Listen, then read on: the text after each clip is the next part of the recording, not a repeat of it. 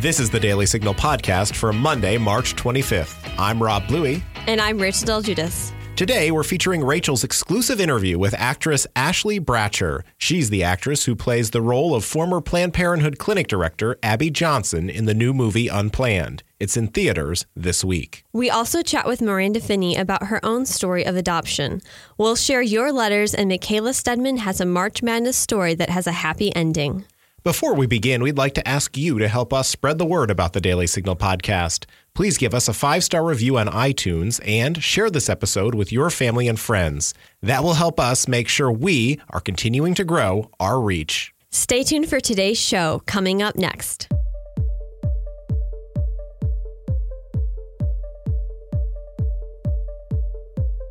We're joined on the Daily Signal podcast today by Ashley Bratcher. She is the lead actress in the movie Unplanned that tells the story of Abby Johnson, the youngest Planned Parenthood clinic director who in 2009 left Planned Parenthood due to a change of heart. Ashley, thank you so much for being with us today. Yes, thank you for having me. Well, first off, I want to start off to ask you what it was like to be a lead role in a film that tells such an incredible story about not only the horrors of the abortion industry, but also the beauty of the pro life movement. Yeah, playing a real person, especially someone like Abby Johnson, is a huge responsibility. She's just so charismatic and fun and witty. And to be able to be the storyteller of her transformation was such an honor. And what's so powerful about her story is that she made the complete 180. You know, she was an insider at Planned Parenthood and she was able to say, I was wrong to come out and tell her story, which it, it was very courageous and brave because she faced a lot of backlash from Planned Parenthood and being able to really share what she went through and the grace that she found along the way and forgiveness has been just incredible. You've recently spoken about how this film became very personal for you um, when you found out in the early stages of filming Unplanned that you were almost aborted. Could you tell us a little bit about how that revelation happened? When I first got cast for Unplanned, it all happened really quickly. I'm talking four hours was the notice I got. And they said, Can you be on the plane? And I said, Yes, without hesitation. I landed in Oklahoma, hit the ground running. I didn't have a lot of time to tell people where I was or explain. And so when my mom called me on the fourth day of filming, um, I was a little hesitant to share with her uh, the story because she had shared with me when she was younger that she'd had an abortion, and I didn't want her to think that I judged her or that um, I thought any less of her, or that this was even a movie about condemnation because it, it certainly is. It doesn't point fingers at anyone. So I was really proud to tell her Abby's story. And as I did, she became undone more so than I expected. And she was weeping through the phone and she said, Ashley, I need to tell you something that I never told you before. And I could just tell that this was breaking her heart. And she said, Ashley, what you don't know is that when I was 19, I was at the clinic for the second time and I had my name called back. I was being examined by a very pregnant nurse. I was on the table and I got very sick to my stomach and I told her I couldn't go through with it. I got up, I walked out and I chose to have you. And it was such a profound moment because I never knew that. It was incredibly shocking and overwhelming and so many other words I can't even create right now in my mind because I was here telling Abby Johnson's story one of the greatest pro life voices of our time, never realizing that I was almost a victim of abortion. I was I was almost never here on this earth to share this story, and it was definitely something that put life into perspective for me. Wow, that's beautiful. Thank you so much for sharing that. So this movie is coming at a particularly intense time for the pro-life movement. We've seen in New York recently legalizing abortion up to the time of birth and similar legislation being pursued, pursued in states like Virginia and Rhode Island. How do you hope this movie might play a role in the current debate we're seeing? Well, I think the timing of the movie is absolutely divine. I would love to say that we're marketing geniuses, but that is just not the case. This just all happened to come out at a time that I think our country desperately needs it. I think that there is a lot of misinformation out there and people are just wrapped up in the lie that it's just a clump of cells or it's just, it's just tissue, it's just fetal matter, but that is just not the case. Science backs the pro-life movement in the sense that a unique individual human life is created at the point of fertilization. And we need a face to the victim. This is a movie that actually gives the victim a face because for so long there has been a silent Holocaust happening, if you will. This is something that's done in secret behind closed doors. For the most part, women don't even see their ultrasounds. And for the first time, we are taking people behind those closed doors to reveal what is really happening in the abortion industry. What is your take on unplanned receiving an R rating? Um, I think I saw a report saying that you know the R rating was going to stay unless all of the abortion scenes were removed. What's your take on this whole um, rating that's it's been that it's been given? I think it's completely accurate. Uh, we didn't receive the R rating for nudity because there's no no nudity. There's no um, sex. There's no language. The only reason we received the R was for violence and disturbing images. Well, unfortunately, that is exactly what abortion is. It's a, a disturbing and violent act. So the MPAA actually agrees with us, which is ironic. Um, and I think that the R rating is warranted because we don't hold back. We don't do it for the blood and gore, but we do it to reveal the truth.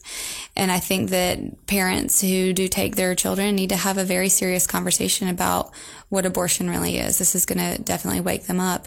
I do think that there is a serious issue in our country with the law because a girl as young as 13 uh, can be pregnant and go in many states across the nation and have an abortion, but she can't go see the movie without parental consent. She can have an abortion without parental consent, but she can't see the movie. So that to me says more about protecting women in our society than than we are. I mean, just to be able to see a movie is a lot different than going and being able to take a life. Exactly. No, you're you're so right. Um, it's so it's no secret that pro life movies we rarely see them ever at the box office. How has your involvement in this movie been received by those in the film industry and the media? I think other people have been way more concerned than I have about where my career is headed after this. I already have offers on the table. I am a part of some projects that are in the works and it's not really hurting my career, so to speak. And I think that anyone who is wise enough and honest enough in the film industry, any critic, any artist can look at this role and see the artistic value because no matter where you stand on the subject, Abby is an incredibly dynamic character. The role is challenging physically, mentally, emotionally. Uh, it's an incredible stretch for any actor to be able to have a role like this. And it's just a really great story. So the film industry has to acknowledge that. And if they don't, that says more about where they stand on their political agenda than I do. Yeah, and speaking of the political agenda and just the attacks we've seen on people who do, you know, get involved in films like this that are antithetical to what Hollywood produces, what would you say to other people who might have an opportunity like this, but they're maybe too caught up in like their own career or the future and like you're in this movement and you're making a profound difference. What would you say to people who are kind of like straddling that choice? I'd say that you being true to yourself is the most important thing you can do in this industry because this is an industry that will eat you up and spit you out if you don't know who you are. Knowing who you are and what the mark is that you want to leave in this industry and on the world is incredibly important because if you know that and you can root yourself in your purpose, no matter what you do, you can always stand on that. I know that in 40 years, I'm not going to look back on this project and regret it. I'm going to be very proud of my work. And that's something that I've always taken pride in is knowing that I only do projects that I feel moved to do. If I'm a, if I'm a part of it, I'm going to be able to stand behind it and back it and say, yeah, I did it. And here's why. And I think that people, really need to be able to say that. They need to know why they're doing what they're doing, regardless of what someone else thinks. You're not, you're going to live without regret if you do what is true to you, and people are going to respect you more for being honest and authentic about it. What was the hardest part about making this film as well as the best part about making it? the hardest part, I would say, it was the 24 7 nonstop commitment to the film. It's definitely the hardest I've ever worked because it didn't stop when the camera is turned off. It was so labor intensive as far as research is concerned that it was it was go, go, go. I, I, would be eating dinner, listening to Abby's audiobook, looking at YouTube videos. I wasn't even taking a shower without having something playing in the background. I mean, it was, it was intense because I was so committed to a truthful performance that I wanted to know the ins and outs of everything that she experienced. Uh, my favorite part about making the film is that these people have truly become my family. I know that people say that all the time, but this is just different than anything I've ever been a part of. I know that these are people that will be in my life for the long haul. Uh, they're they're friends that call me up regularly and check on me and say, "How are you doing?" And we can have conversations outside of just the movie industry. We really developed a close sense of fam- family because we were all gathered together for a unified purpose, and we knew that. How do you hope that this film will impact society and specifically the pro life and pro abortion movements in particular? I think this film is going to start a conversation. This is something we desperately need to talk about. I heard uh, one of the Georgia House representatives say last week that abortion is so outside the scope of polite conversation that we can't even bear to look at it. We can't even come face to face with the ripping apart of a human being. And he's right. We have to face this as a society. We have to talk about it. We have to acknowledge it because if we don't, we're turning a blind eye and nothing is happening to move us forward in progress this is a movie that, like I said, is going to put a face to the victim. And for the first time, America is going to have to recognize that. They're going to have to look at what's being done and say, am I okay with this? You can't walk out and be ambivalent anymore. You're going to have to make a, make a choice. Ashley, thank you so much for being with us today. We really appreciate it. Yes. Thank you for having me.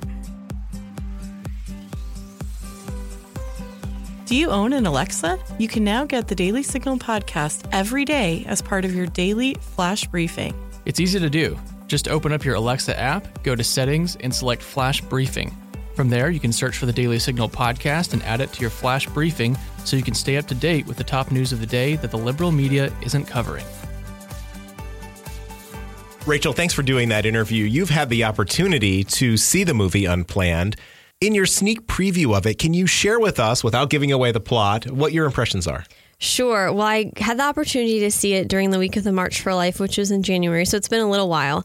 Um, but something that I really loved about the movie and the story of Abby Johnson is, and something that hasn't been talked about for the people, I feel like that the articles that have been coming out sharing sneak previews is how Abby's husband, Doug Johnson, is portrayed.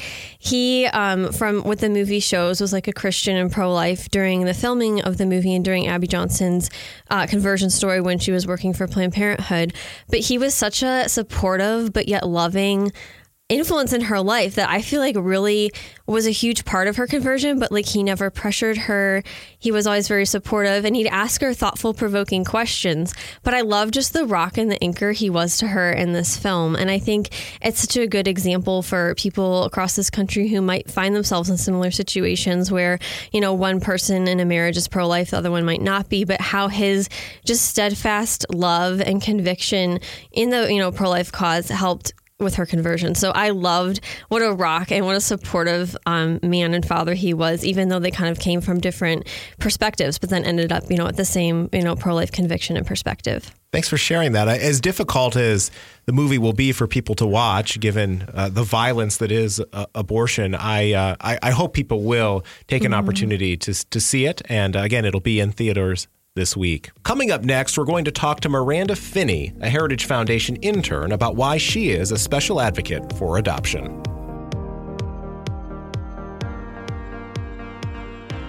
Are you looking for quick conservative policy solutions to current issues? Sign up for Heritage's weekly newsletter, The Agenda. In The Agenda, you will learn what issues Heritage scholars on Capitol Hill are working on, what position conservatives are taking, and links to our in depth research. The agenda also provides information on important events happening here at Heritage that you can watch online, as well as media interviews from our experts. Sign up for the agenda on heritage.org today.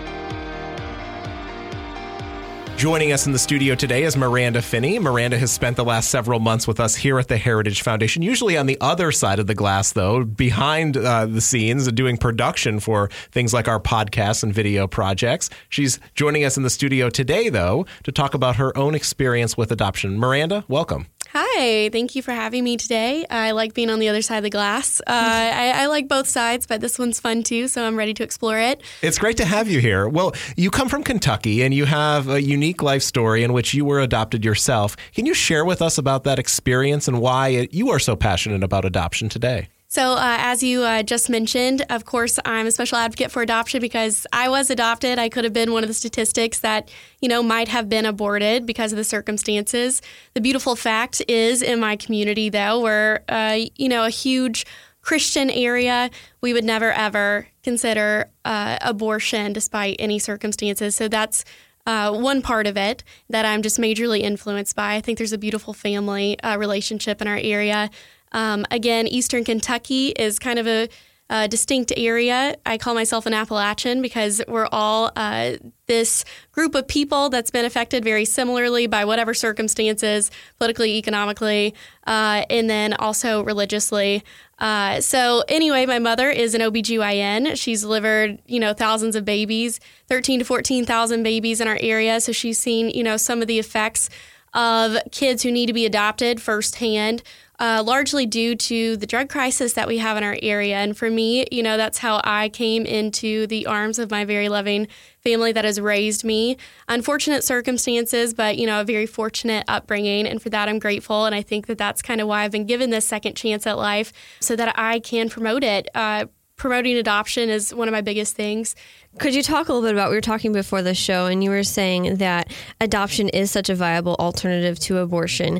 And can you talk about, I guess, your reflections? We see today adoption isn't talked about as much, especially organizations like Planned Parenthood. They push abortion very emphatically, but adoption is kind of like left out as an option. So uh, I think adoption's kind of left out. Uh, we all talk about we should adopt kids, or it just goes simply to you know the ultimate negative, which is abortion. Completely against. But I think there uh, is definitely a case to be made that adoption's a beautiful act of giving a kid a second chance at life, whatever aspect that might be. It could be as a, an infant straight into the hands of a new family, or through the foster care system. I think one part of it is that it's expensive, and we we need to talk about making prices or making the the entire because lots of it is lawyers uh, interfering, and obviously that's going to make cost go up tremendously.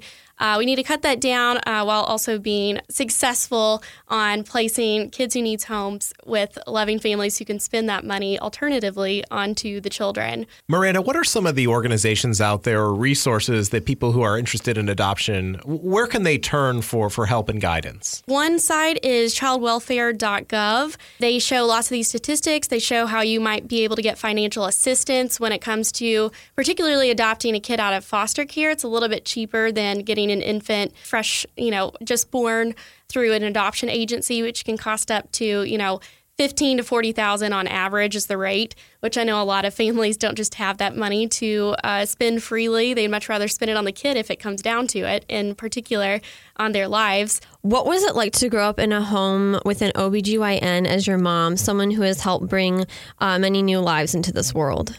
I think it's a beautiful experience. I can't tell you uh, any OBGYN that I've ever heard of, and that's why she's so against abortion. That could be an advocate for throwing away the lives that they bring into the world every single day. She loves life. She loves her children. Uh, she loves me just as much as, you know, my brothers. Yeah, I just think it's an incredible job to have, and especially it's a big role in the pro life movement in itself because you're doing it uh, with love, with passion, and you're doing it very effectively. You've told me your story and what an incredible childhood you've had, so successful at a young age. What is it about your own family and that experience that, that you feel led you to have such great success and, and be such a strong advocate for for you know giving people an opportunity at life here? I think it all goes back to blessings on blessings on blessings. You know, I have two parents that both came from essentially nothing. They both worked their butts off to get through college, to get through school, to be able to raise a family. I came on into their lives a little bit earlier than they had expected to have children. So, you know, they had to have a lot of faith and guidance uh, to be able to maneuver that at that time in their lives.